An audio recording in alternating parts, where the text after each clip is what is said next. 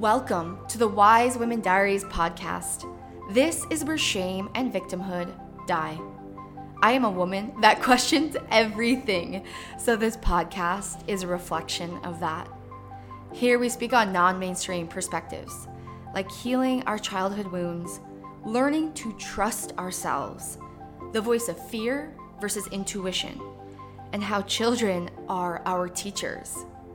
We discuss what it looks like to own your power as a woman and step out of the medical paradigm.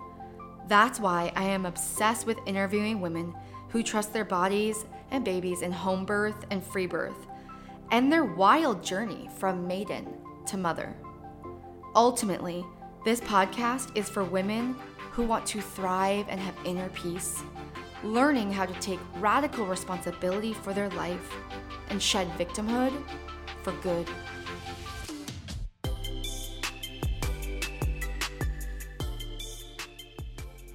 I really think this topic is so important. It is the basics of body awareness and self awareness. So, the human experience is walking around in our daily life trying to feel certain sensations and trying to get rid of certain sensations in our body. Because the feeling of embarrassment is a sensation in our body.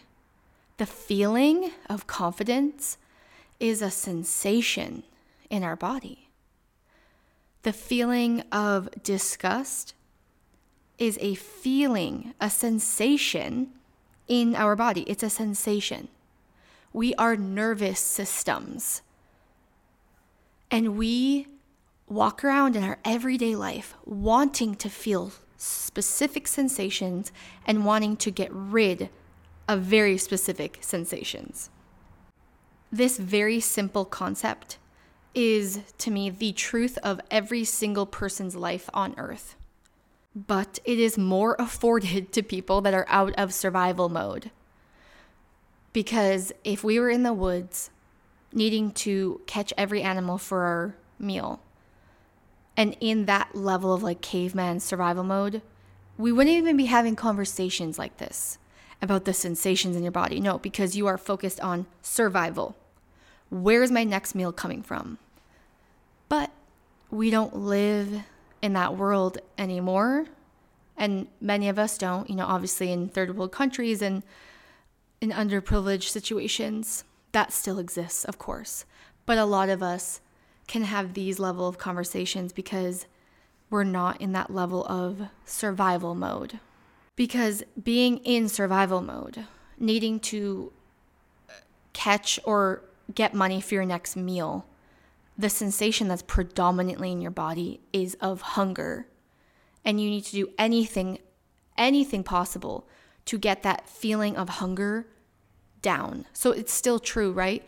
We are feeling the sensation of hunger and we need to go and do something about it because it, hinges on our, our survival. So, anyways, what guides our days, our actions, our goals is sensations, the body sensations that we experience.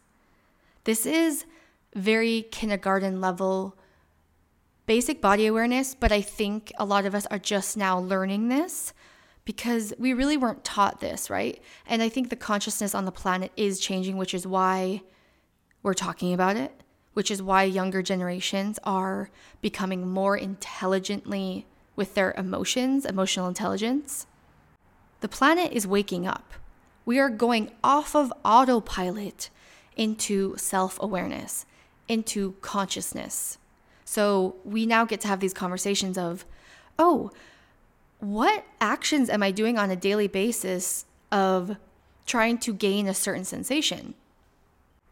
Am I stuffing my face with junk food to try to get the quickest hit of the sensation of pleasure? Am actively yelling at my children because they are making me so angry and irritated that yelling at them is trying to solve the problem of getting rid of these sensations in my body. Everything we do is to gain certain sensations and get rid of certain sensations. And the hilarious thing is that we blame other people for making us feel certain sensations in our own body. We are a victim to other people because we think you made me feel this sensation of irritation. And I'm so annoyed that you made me feel this bad sensation, this ugh sensation, and I want to get rid of it.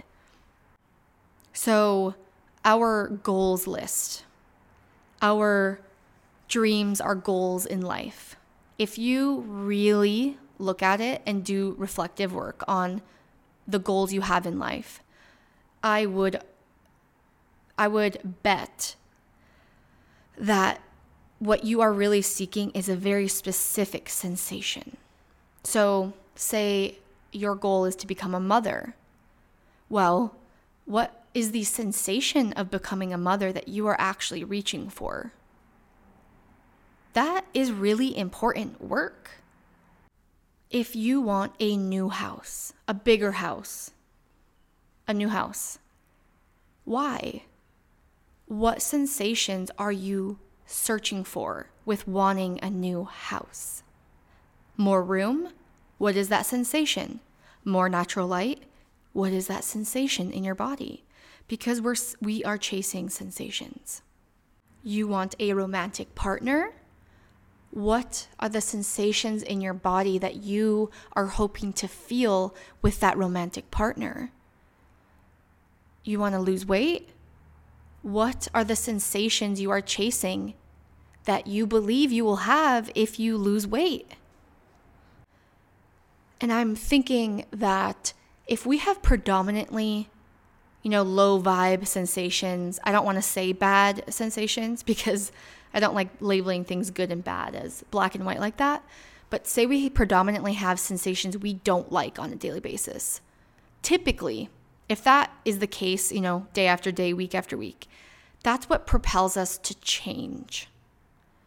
If we have constantly sensations that we don't like, usually that is what propels us to change because it's like, I don't like this feeling constantly in my body.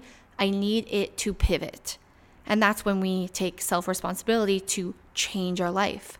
But then the conversation of kink comes in existential kink. It is my favorite conversation. If you go back to the episode called Do You Secretly Like the Pain in Your Life? podcast episode, that is about existential kink.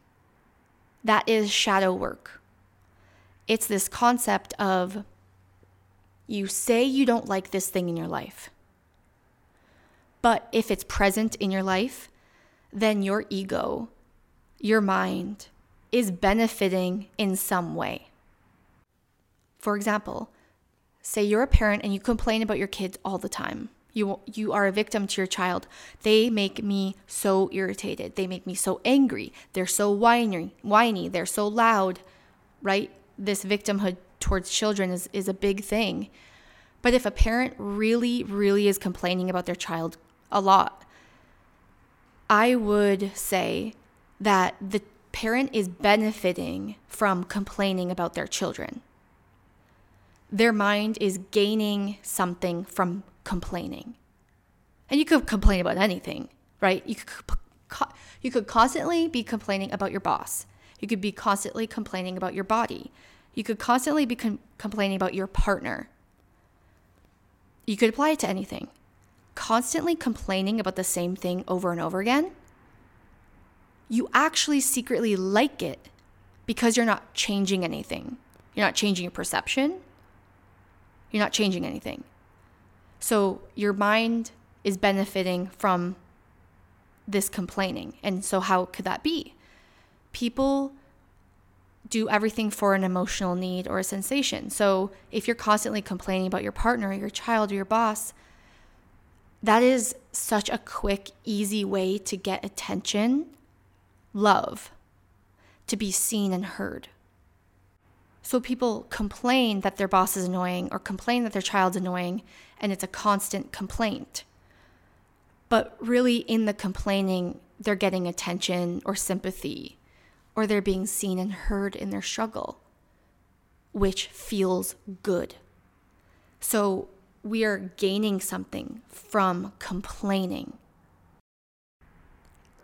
Is being radically honest with yourself. You stop lying to yourself and you are just radically honest. Oh, I like being a victim to my child because then I get to complain and then I get my emotional need filled of attention, love, being seen and heard. So you're radically honest with yourself that you like to be a victim to your child. You like to complain instead of acting like you don't, acting, lying to yourself.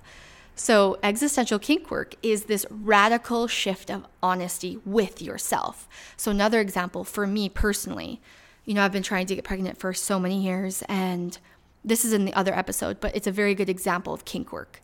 So, the two week wait after ovulation, then when you're finding out if you're pregnant or not, I used to complain that it's so hard. It's so hard. The mystery is so hard. And I would complain. I would be a victim to that two weeks and complain that it was so hard.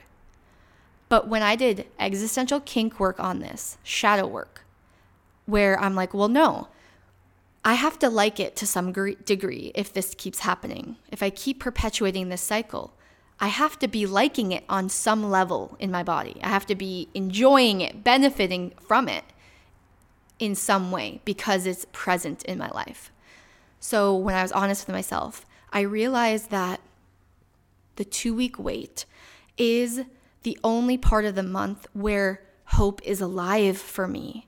And so hope is so sensational in my body. And so the two week wait is actually the most sensational time of the entire month. So I love it. I get off on it. I love it so much. And when I was trying to play a victim to it and say, oh, I don't, the two week wait's so hard, it's a lie. It's a lie. We tell ourselves these stories of, and we lie to ourselves because we're not willing to be honest. Being radically honest with yourself is for a certain type of person at a certain moment in life. But most of us lie and lie and lie until we are ready to be honest. And I was ready to be honest last summer, realizing that the two week wait was the best time of the month, not the worst. It was so sensational. I loved it. I love it. I love it because hope is alive and I feel so sensational in my body. So, kink work, this level of inner work, is about sensation. It's all about sensation the author of Existential Kink, Carolyn Elliott, the big example she uses in her book is that what changed her life is that she realized that this victim mentality of being poor was so sensational in her body, and she wasn't willing to make more money um, because she was addicted to the sensation of poverty. And so she had to be so honest with herself that she enjoyed the sensation of poverty. And once she did, she then radically changed her life and now she makes a lot of money. Another example of kink work that I did with my friend is that she's chronically late, always late. And she tried lying to herself and saying, I hate being late and I'm always late and I don't like being late. And then we did kink work on it. And she realized that she really loved this, the sensations of being late because when people were waiting on her, she felt special and she felt powerful. She tried lying to herself for years and years and years. I hate being late. I don't like being late. But then kink work gets you radically honest with yourself. It's about yourself being honest. She's like, oh, I keep being late. I'm chronically late because I actually like it, because it makes me feel special that everyone is waiting on me. Another example of kink work is myself, this personal example was listening to a heartbreak song and feeling the sensations that arose in my body when listening to heartbreak songs. Because I've always been honest about I like heartbreak songs, but I never understood why. And it's because the sensation of heartbreak most people have a secret kink with the heartbreak sensation because it's so alive in our body that heartbreak feels like the most alive energy ever. And we secretly like it. So we could consciously be like, oh, heartbreak sucks. It's so dark, it's so painful. But then if we kind of are addicted to heartbreak songs and we purposely put ourselves into that emotion, that sensation of heartbreak by listening to songs and seeking songs out, like literally putting on a song to evoke the sensations of heartbreak, then we do have a kink with it, right?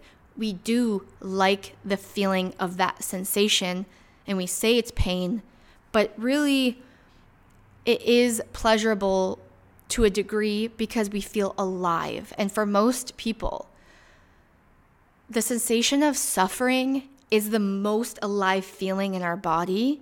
And if we've had so much practice with that, we kind of get mm, addicted to, you know, self sabotage to keep feeling suffering because we feel alive. And that's pretty deep stuff. So, next, I want to go into why do we evoke certain sensations as an adult that we don't technically like? Well, our nervous system as a child was programmed by our parents. It was programmed by our community, by our grandparents, by our teachers. All of those people, that community, programmed our sensations in our body. So, if we had a very critical parent, we learned that kind of like love equals criticism. And then we often seek out a partner in our adult years that evoke the sensation of criticism just because it's familiar to us. So, for most of us, we are recreating sensations in our adulthood that our parents taught us to create unintentionally. This is on accident. But if a parent, a lot of times their voice becomes our inner voice, right? So, as an adult, then we might have our own critical voice inside our head that is literally our parent inside our head. And that voice is creating sensations of like, oh, didn't do that good enough. Oh, didn't do that good enough. And we evoke this not enough sensation in our body just by that critical voice in our own mind. So sometimes we, you know, attract and choose a partner that's very critical. And then the sensations in our body constantly feel, I'm not enough. They criticize this. I can't do this good enough. I'm not good enough with this or that according to them. I am not good enough. And it's that sensation of not good enough based on their critique. But also, we could have taken on that critical voice in our own head and been so, and we create scenarios where we're not good enough in our own head to create the sensation of not good enough in our body. So, we are on autopilot creating sensations in our body that we learned in childhood. So I had breakfast with a friend today, and she also has a kink with being late. And it's different than the kink I said earlier about being late. That's a different friend. But this friend was saying that her mom was chronically late when she was a child. And so we talked about it, and we would guess that as an adult, she is chronically late just to conjure up the sensations of being late just because it's familiar to her. Not because she really likes it, but just because the comfort of the familiarity is what's recreating the pattern. Because it's the sensations she felt constantly as a child because her mom was always late. So she's recreating that pattern to feel those sensations in her body because we are nervous systems and we were programmed from a child and as an adult. If we're on autopilot we are seeking out situations and create stories in our head to evoke certain sensations in our body that are familiar to our childhood. Just because we don't know any better. That's it. And then once you start becoming aware, oh, I keep recreating this pattern of this sensation, and I actually don't like it. And I am going to choose my agency, my self responsibility to stop the pattern. And we have that agency as adults. But you only do it, obviously, with this level of self awareness, this consciousness, and the commitment to change. Because change is hard. To change a pattern in adulthood that was programmed in childhood, it's hard. It's not a necessarily easy task. So, in summary, feel like this was a very short, dense episode. you, you might need to listen to it a few times to really sink it in. But in summary, pay attention to these sensations you are chasing on a daily basis. Some of it, you know, is very easy to understand and decode, but there are like the kink sensations of really enjoying the heartbreak sensation listening to a heartbreak song. Like, really pay attention to that. And then pay attention to when you are feeling sensations you do not like. Where did they come from? And what are you trying to do to get rid of them? Like, are you binging food? Are you scrolling your phone trying to get rid of a sensation you don't like? What is your coping mechanism to a sensation you don't like?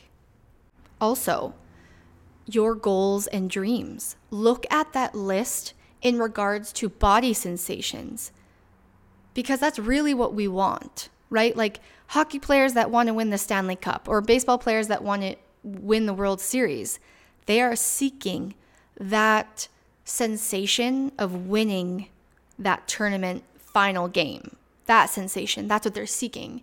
And what's interesting is that sensation is only present for, I don't know, a day, a week, not long. But they spend their whole lives seeking that sensation of winning that game, that special game, to feel that special sensation. And then the sensation fades. And then they're on to the next sensation. Okay, what's the next sensation I can feel?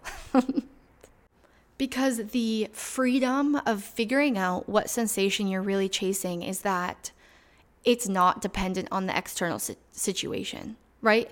If you are seeking the sensation of freedom, there are many ways that you can feel the sensation of freedom beyond making a lot of money and on the drop of a hat renting a jet to jet off to the Maldives. like a lot of us think freedom is that. But the true sensation of freedom comes in a wide ver- variety of scenarios. And it does not require external situations, right? A lot of times, freedom really is the freedom to be your authentic self. That's typically true freedom. But a lot of us humans think freedom equals abundance of money or freedom of time. Using my time the way i want right? That's that's freedom for me for sure. So yeah really lean into your goals list your dreams list and the sensations you're really truly honestly seeking day to day. Because we could just pray for those sensations. Like sometimes things can be easy. Like if you want more peace in your life you could pray for peace and then take action, right? If you're overcommitting yourself, stop overcommitting yourself. Take action. But sometimes sometimes it's as simple as praying for peace, praying for a sensation change. It's not about praying for an external circumstance to come true and evolve. We could literally pray for a sensation change. If we are in chaos, we could pray for peace. And then obviously we have self responsibility and we have self agency that we have to do certain actions in our day to make peace happen as well. Like it's, we are co creation with God.